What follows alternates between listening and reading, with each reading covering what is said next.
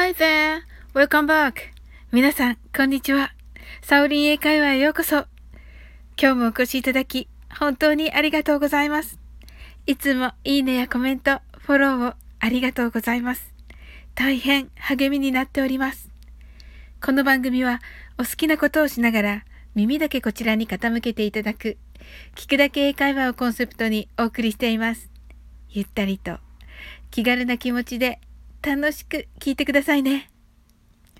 クリスマスにパンケーキを焼こうとしてドライフルーツのミックスを混ぜることにしました。生地を作っている間にドライフルーツを少しふやかして入れようと思って冷蔵庫にフルーツジュースを探したんですがありませんでした。そこで発見したのがアロエジュース。アロエジュースでドライフルーツミックスをふっくらさせることにしました。が、思ったよりアロエの威力が強力で、どうしてもアロエを感じるパンケーキとなってしまいました。とても残念です。どうしてアロエを使おうと思ってしまったのでしょうか。パンケーキにはシロップをかけて食べたらアロエ風味が消えてなんとか食べれましたのでご安心ください。ところで寒くなってきましたね。It's cold, isn't it?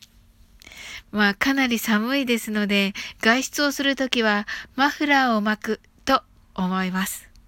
このマフラー実は和製英語と言われています。では英語では何と言うでしょうか？これはスカーフと言います。スカーフというとね、あの、女性を中心としてあの、薄い感じのね、ふ、ふわっとした、ひらっとした感じの ものと思われますが、あの、スカーフと言います。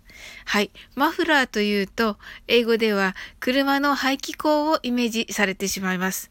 もともと襟巻きをマフというので、おそらくマフラーとなり、マフラーで通じていた時代もあったと聞いています。マフラーをするはプロのスカーフ、または wear a scarf と言います。今日はこのマフラーをつけるという意味のプロのスカーフを練習してみましょう。put on はプロンと発音してください。身につける場合、すべてに使えます。逆に日本語はかぶる、つける、履くなどたくさん表現できますね。英語ではプロン一つですので簡単です。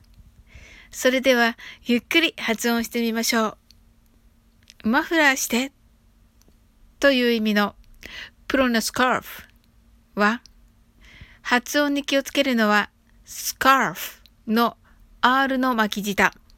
巻いた下先は上顎にはつけません。そして F の発音は下唇を軽く噛んで息を強く吐いてください。